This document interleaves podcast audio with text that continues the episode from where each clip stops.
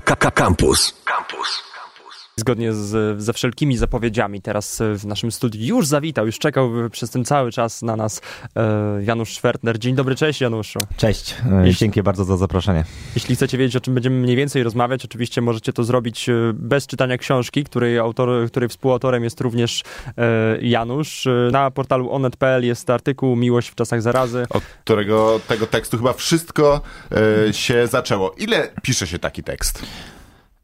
No, dość długo go pisałem. W ogóle w Onecie mamy taki, e, takich przede wszystkim szefów, ale też taki zespół, który dostaje dużo czasu na pisanie tekstów, z czego się bardzo cieszę, bo ciężko byłoby e, dobrnąć do tych historii, mając na to tydzień.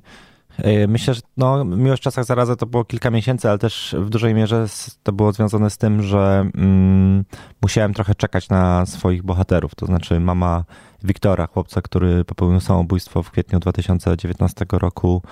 Mm, jeszcze toczyło się śledztwo prokuratorskie. Ona była troszkę wstrzymywana przez swoich e, prawników przed ujawnieniem tej historii w mediach, więc e, no, musiałem się uzbroić w cierpliwość. To też jest często taka, taki element naszej pracy. E, I no, myślę, że moment, w którym się o temacie dowiedziałem, a luty 2019, y, a przepraszam, a luty 2020 roku, gdy tekst się ukazał, no to myślę, że dobre pół roku albo i więcej. Okej, okay, to strasznie dużo czasu. Jeśli nie wiecie, o czym mówimy, to mówimy o tekście, który poruszał e, temat e, psychiatrii dziecięcej i stanu tej psychiatrii dziecięcej e, w Polsce. Ten tekst wtedy wielki szum wywołał w Polsce. Chwilę później przyszła pandemia, więc chyba temat trochę ucichł. Czy ty jako dziennikarz nie masz takiego problemu, że lekarz na przykład nie powinien zabierać problemów e, swoich pacjentów do domu, ale lekarz kończy dyżur i może zamknąć, prawda, drzwi od szpitala, od e, kliniki i jednak nie widzieć tego wszystkiego. A dziennikarz, można powiedzieć, że trochę non-stop jest w pracy, szczególnie tworząc takie teksty. Czy ty nie masz problemu z e, odcięciem się czasem? Bo ten, ten tekst i ta książka to jest po prostu mnóstwo informacji na temat zła, które dzieje się na świecie i na temat y, sytuacji, które nas mogą boleć i wkurzać i po prostu mamy ochotę przywalić pięścią w stół. E, tak, no i ja generalnie większość tekstów, które piszę, dotyczą takich tematów y, i są w jakiś tam sposób psychicznie obciążające. Pamiętam, jak pisałem tekst o, a, propos tego, co pytasz, bo mm, jak pisałem jakiś tekst o mobbingu w szlachetnej paczce, e, po którym ksiądz Stryczek odszedł ze stanowiska, ten tekst też pisałem bardzo długo. On dotyczył y, znęcania się psychicznego nad pracownikami.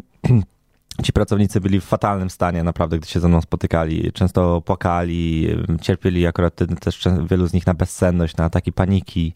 Y, część na depresję przyjmowała leki, więc generalnie to były dosyć takie trudne, zwłaszcza dla tych osób, rozmowy. I pamiętam, że jedna z moich informatorek mm, była, po, była też psycholożką w pewnym momencie, jak usłyszała, że już mam takich 20 rozmów za sobą, po 2, 3, 4 godziny, gdzie wszyscy opowiadają o jakimś takim najgorszym momencie ich życia, a ja tego wszystkiego wysłuchuję. I ona mi zaproponowała, że y, powinienem pójść do terapeuty w trakcie pisania tego tekstu, tak dla samego siebie, żeby się jakoś tam wygadać, żeby jakoś, jakoś sobie to wszystko poukładać. Ale jakoś nie czułem takiej potrzeby, potrzeby nie poszedłem. I jak dotąd y, nie, nigdy czegoś takiego nie poczułem. Jakoś, y, pomimo, że mam często rozmowy z dziennikarzami, którzy mi mówią, czy dziennikarkami, które mi mówią, że jest im ciężko bardzo podejmować niektórych tematów, że ich to bardzo obciąża. Ja na szczęście mam jakąś taką psychikę, że mm, ja mam coś takiego, że jak ktoś mi opowiada o jakimś najgorszym, najgorszej sytuacji w swoim życiu, chociażby o samobójstwie dziecka, czy, czy innych tego typu najgorszych sprawach, które możemy sobie wyobrazić, to ja sobie to często wizualizuję, jakby to był jakiś film, który oglądam, który mnie bardzo mocno dotyka, ale nie, nie dotyka tych rejestrów psychiki, które są dotknięte, gdy na przykład chodzi o kogoś bliskiego, kogoś z rodziny. I wydaje mi się, że przez to jest mi łatwiej, aczkolwiek po mm, tekście Miłość w czasach zarazy to zdecydowanie był tekst, który jakoś mnie tak najmocniej dotknął y, i, i teraz po tej książce, gdzie już skala tych rozmów na temat beznadziei, na temat problemów psychicznych, na temat takich, takiego mm, już kompletnego niszczenia czasem tych ludzi przez, przez ten system, który tak źle funkcjonuje, mm, to uznałem, że potrzebuję parę, parę oddechów, tak? To znaczy też, też mam mm, z tyłu głowy coś takiego, żeby nie chojrakować, tak? To znaczy, żeby zdawać sobie sprawę, że jakiś kryzys może każdego dotknąć. Ja mam takie szczęście w życiu, że jestem w ogóle życiowym optymistą, ja wszystko widzę w, w pozytywnych e, barwach e, i, i, mam, i to mi bardzo pomaga też w zawodzie, ale mm, myślę, że ten rok był dla mnie już taki y, intensywny, jeśli chodzi o trudne y, historie i trudne tematy, że że staram się, wiesz, takie różne rzeczy typu wysypiać, typu znaleźć dużo czasu dla siebie, dla sport i tak dalej, i tak dalej.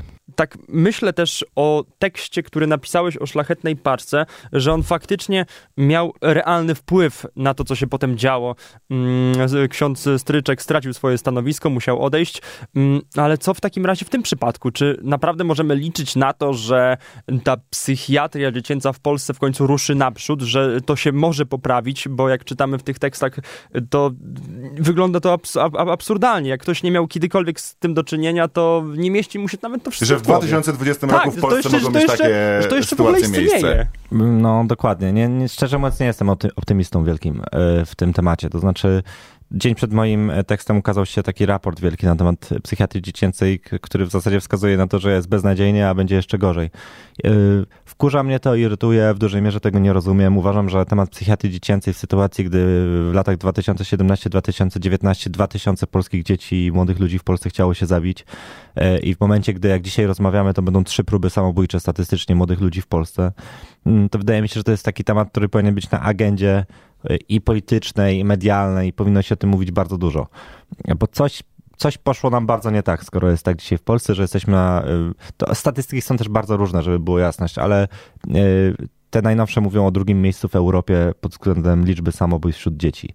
I gdy te, gdy te wszystkie informacje wyskakują, gdy widzimy, że y, oddziały psychiatrii dziecięcej, które w ogóle są takim ostatnim etapem, to znaczy dopiero gdy młody człowiek podejmuje już e, taką ostateczną decyzję, czy podejmuje próbę samobójczą, to, to, czy, czy ma jakieś poważne problemy, to wtedy się pojawia już ten odcinek od zamkniętych oddziałów psychi- całodobowych oddziałów psychiatrycznych. I w momencie, gdy widzimy, że one wyglądają tak, jak wyglądają, to znaczy, że e, no, w miłości w czasach zarazy i w książce Szramy to opisałem, tak, że dziecko kładzie się do łóżka, gdzie pościel jest pokrwawiona, brudna, albo ściany są wymalowane różnymi napisami, szubienicami i tak E, wiecie, no ja chyba każdy z nas wie mniej więcej, jak wygląda służba zdrowia w Polsce mm, i każdy jakoś tam skosztował i widział jakąś, e, widział jakieś jej fragmenty od niezbyt dobrej strony, ale no dla mnie to jest po prostu mega wstyd że e, żeśmy taką, jako świat dorosłych, żeśmy zgotowali taki los młodym ludziom, którzy mają problemy psychiczne. E, to jest, to ja się odwołuję właśnie do różnych i do wrażliwości, o tym staram się dużo mówić, ale jak mi już czasem mm, brakuje argumentów, zwłaszcza w rozmowie, czy myśląc o politykach, to bardziej bym się odwołał do wstydu. To jest naprawdę wstyd, że w 2020 roku w dużym kraju Unii Europejskiej mamy taką sytuację. Jeszcze tylko powiem, że na przykład ten oddział, o którym powiedziałem, że wyglądał tak, jak wyglądał, to i tak ludzie z Podlasia mogliby powiedzieć fajnie, że chociaż mają oddział, bo na przykład w naszym kraju, na Podlasiu w ogóle nie ma całodobowego oddziału psychiatrii dziecięcej, a powstaje na, na przykład Muzeum Disco Polo. Więc to też pokazuje, jakie mamy priorytety. I klasa profilu disco polo. Tak, I klasa również, tak. I to jakby niech powstaje, tak? Bo to jakby może, może Muzeum Disco Polo może przynosić lokalnej społeczności i samorządowi jakiś, jakąś kasę, tak? Ale no 20 łóżek, które mogą ratować życie. A czy ty spotkałeś się w trakcie przygotowywania tych tekstów e, z jakimś oporem ze strony ludzi, którzy tym wszystkim zarządzają? No bo to nie jest tak, że prawda, to jest oderwane od rzeczywistości kawałek świata, ten szpital w Józefowie, tylko to jest, prawda, działa w jakichś strukturach. Tam e, przychodzą do pracy lekarze, którzy, prawda, skończyli jakieś studia, którzy mają kontakt z innymi lekarzami, ktoś tym zarządza, ktoś z NFZ-u zdecydował, że to miejsce akurat będzie działać i wysyła tam kasę na utrzymanie tego miejsca. Czy ty spotkałeś się, że grzebiesz za bardzo, albo e, żebyś się tam nie wtrącał w to, co oni nam na miejscu robią? Niekoniecznie, bo myślę, że raczej co do zasady to lekarze i to środowisko to są raczej moi sprzymierzeńcy. Co prawda na niektóre zdania zawarte w tekście Miłość w czasach zarazy się, się na mnie obrażono e, czy zdenerwowano za zdania, w których pisałem o tym, że mm, moich bohaterów faszerowano lekami albo igrano z ich życiem i zdrowiem. Ale tak uważam do dzisiaj. Mm, w ogóle uważam, że do śmierci Wiktora jako, ta, jako, jako takiej to przyczyniło się. Nie, nie, że państwo zawaliło, tylko uważam, że on nie żyje, bo przyczyniło się do tego polskie państwo. E, w dużej mierze. Także społeczeństwo, bo on zginął przez homofobię i przez niedziałającą psychiatrię dziecięcą. Te, dwa, e, te dwie rzeczy się ze sobą spotkały. Ale co do zasady, nie, ja jestem mm, raczej staram się, z, pomimo różnych sytuacji, które się dzieją i tego, jak czasem się źle zachowuje kadra lekarska, czy pielęgniarki, czy inni pracownicy wobec rodziców czy pacjentów, to co do zasady mam szacunek duży do tego środowiska. To znaczy jest 400, trochę tylko ponad 400 lekarzy na 400 tysięcy dzieci, e, którzy jeszcze pracują w tym systemie, którzy są jakimiś romantykami, którzy podejmują się tej pracy e, i sądzę, że często nieraz ich jakieś takie opór, czy jakieś ich negatywne zachowania, czy opisane też czasem w, tej, w niektórych fragmentach tej książki, to trochę wynikają z tego, co profesor Zimbardo udowodnił dawno temu, czyli że człowiek, trochę zachowanie człowieka zależy od okoliczności, w jakich się znajdzie. I dlatego jeśli młode żołnierki, które w Stanach Zjednoczonych były świetnie, e, świetnie zachowującymi się studentkami, a później młodymi e, żołnierkami, później jechały do Guantanamo i brały więźniów na smycz i, prowadzi, i prowadziły po ziemi. Tak? Czyli że te warunki, których jesteśmy wtłoczeni, sprawiają, że sami zachowujemy się trochę jak najgorsi ludzie na świecie. I wydaje mi się, że dopóki ten system będzie tak, w takiej totalnej rozsypce, bo to też ciężko powiedzieć, że polska psychiatria dziecięca istnieje. Ona w zasadzie nie ma czegoś takiego. Jest jakaś jedna wielka partyzantka tak naprawdę dzisiaj w Polsce.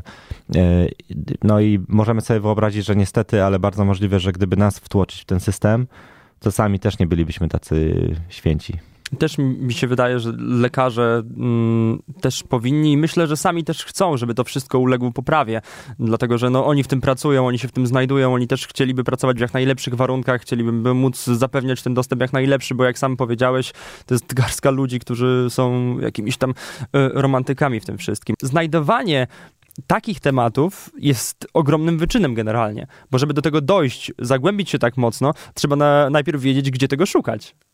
E, tak, ale ja już mam, e, szczerze mówiąc, dużo łatwiej niż kiedyś, tak? To znaczy, je, ja mam tyle maili jeszcze do przeczytania, w których są różne historie.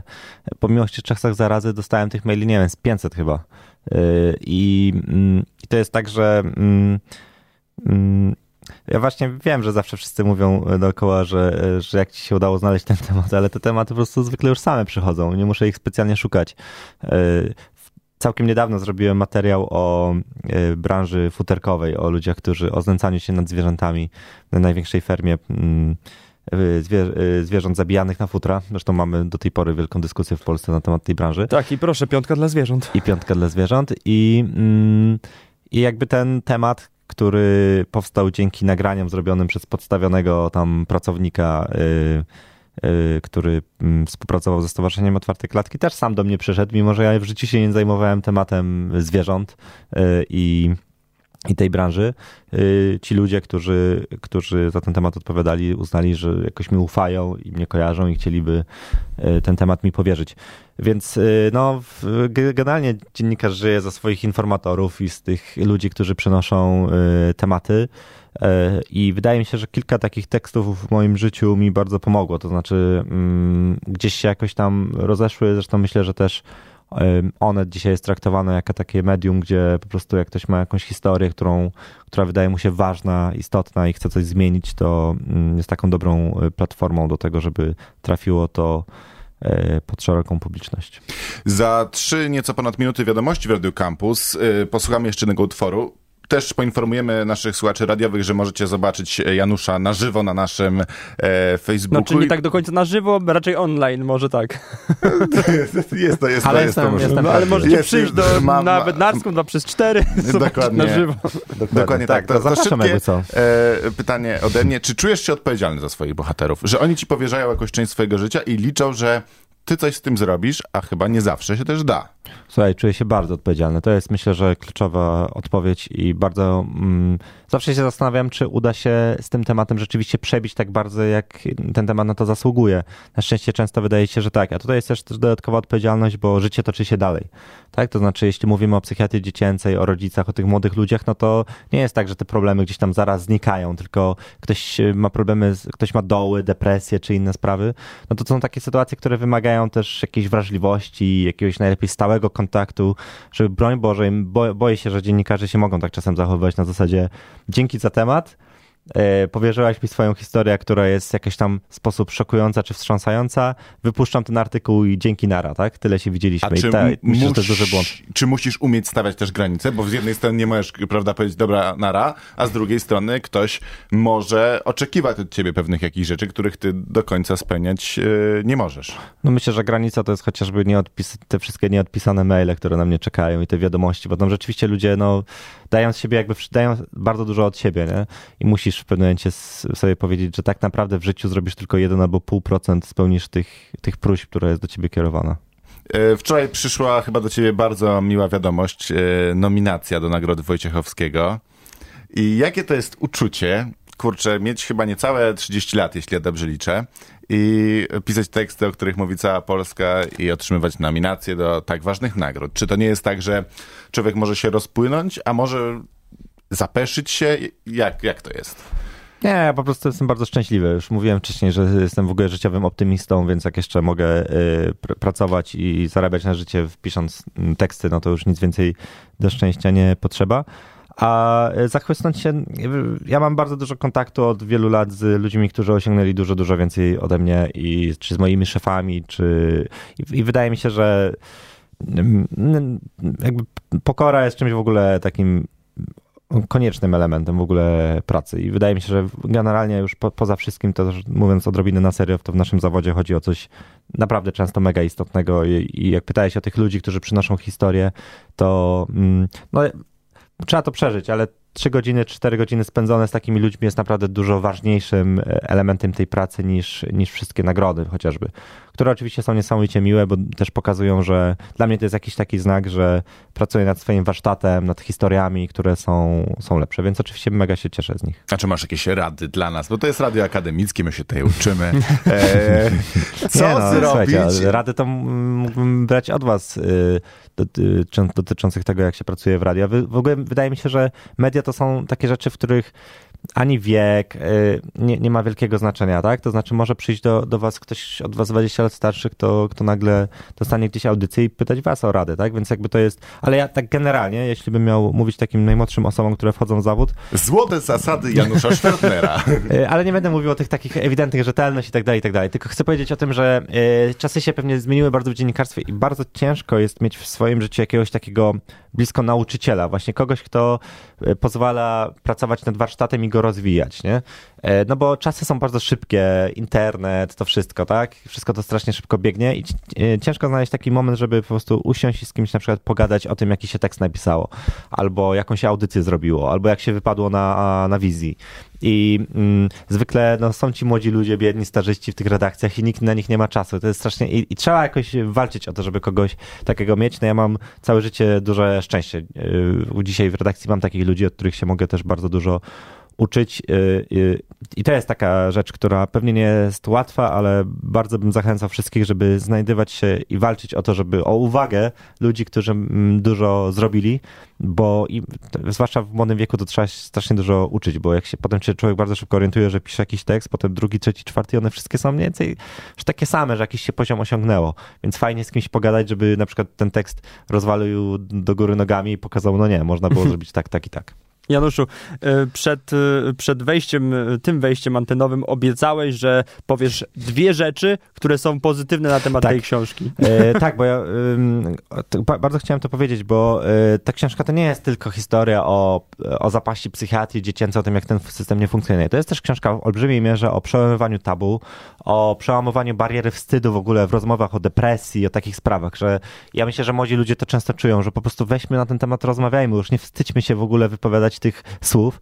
E, a, a ja chciałem i, i to mi ostatnio wpadło do głowy, bo dziennikarka Katarzyna Montgomery powiedziała, że po tej książce ma taką, to jest książka, która zostawia taką szramę w sercu.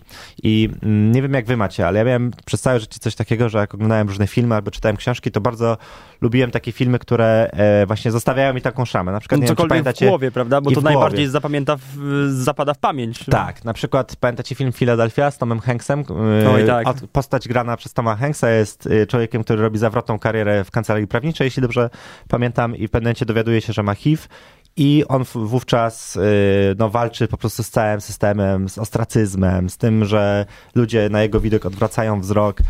I to jest jego jedna walka, ale on toczy też w tym filmie drugą walkę. O, o to wyrzucają go z pracy i on walczy o odszkodowanie. Pomaga mu prawnik grany przez Denzela Washingtona. I, on, i, I to się przemienia w taką wielką walkę o godność. I mnie te filmy zawsze w dużej mierze zmieniały, bo one mi, we mnie budowały wrażliwość. Taką elementarną wrażliwość na zasadzie, może pewne problemy mnie w życiu nie dotknęły, może jak nigdy nie widziałem, może nawet nigdy nie przeżyję, ale to nie jest powód, żebym ich nie próbował zrozumieć, żebym odwracał wzrok i w ogóle się nad nimi nie pochylał.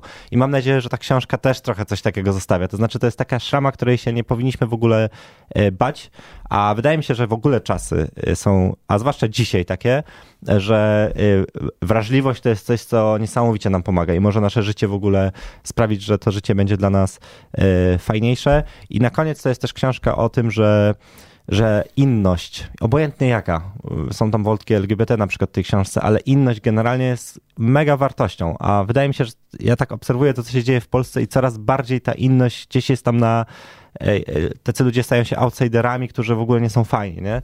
A, mm, a myślę, że i inność, i wrażliwość to jest duża waluta w życiu. To jeszcze ja bym chciał w międzyczasie dodać jeszcze, że jeśli chcecie takich filmów, które zostawiają taką szramę, taką dobrą szramę, w sensie, że budują was wrażliwość, to również najnowszy film Jana Holubka, czyli 25 lat niewinności, e, sprawa Tomasza Komendy jest e, naprawdę świetny. Polecam. Widziałem, oglądałem. Warto pójść do kina i, i, i wesprzeć tę twórczość. Zarówno sprawa komendy, jak i twój temat właśnie związany z historiami, które pokazałeś nam na, na początku lutego, przełamują te tematy tabu, takie, że ktoś by nie chciał, żeby czasami może o tym mówić, albo po prostu mówi się, że a, to nie, nie powinniśmy o tym mówić. Czy w dziennikarstwie są takie tematy tabu? No myślę, że na szczęście najmniej, tak? To znaczy dziennikarze to są tacy ludzie, którzy chyba wręcz w przeciwieństwie do całej reszty y, społeczeństwa kochają tematy tabu, no bo y, ujawnienie ich, rozmowa o nich to jest coś, co, czego wszyscy inni się boją y, zazwyczaj. Więc, ale myślę, że w mediach, jeśli miałbym tak... Czy dałoby się napisać taką pytanie, książkę o mediach właśnie? Słuchaj, no to, to jest w sumie ciekawe pytanie. Myślę, że dziennikarze, na przykład jeśli dotykają tematu mobbingu albo molestowania seksualnego, to dużo chętniej opowiadają o tym, jak to wygląda w innych środowiskach. A jakże mało do, y, spada tekstów, które dotyczą niewłaściwych praktyk i zachowań w tym, w tym naszym środowisku. A umówmy się, że prawdopodobnie mniej ich nie jest, nie? Więc ja na przykład też, e, czy na przykład ja, ja jak pisałem o szlachetnej paczce o mobbingu, to później sobie założyłem, że bardzo bym chciał napisać tekst o, a spadło do mnie chyba ze 400 też y, maili i miałem po prostu przegląd mobbingu z całej Polski. Każdą instytucję miałem prześwietloną i bardzo chciałem, bo w mediach się bardzo rzadko ukazują y, tematy dotyczące mobbingu w filmach prywatnych, no bo jest zagrożenie, pozwy, na przykład ktoś, ja napisałem y, też tekst o firmie Sante i o tym, co tam tam się działo. E, I, no i dla mnie to też było takie trochę przełamanie pewnego tabu, bo rzeczywiście dziennikarze w pewnym momencie zauważyłem, bardzo lubią znajdywać takie tematy w jakichś instytucjach publicznych, u polityków, ale już e, firma, która się reklamuje u nas i tak dalej, to może nie, nie zachętnie. Więc tak, takie tematy są, ale one też są, e, ostatnie lata w dziennikarstwie pokazały, że one też są przełamywane chociażby przez przez to, przez twórcze dziennikarzy New York Timesa i innych wielkich mediów. Mm, tak, to się też zmienia. Naszym gościem był Janusz e, Szwertner, współautor książki Szramy, jak psychosystem niszczy nasze dzieci. Bardzo dziękujemy Ci za rozmowę. Dzięki bardzo. Słuchaj Radio Campus, gdziekolwiek jesteś. Wejdź na www.radiocampus.fm.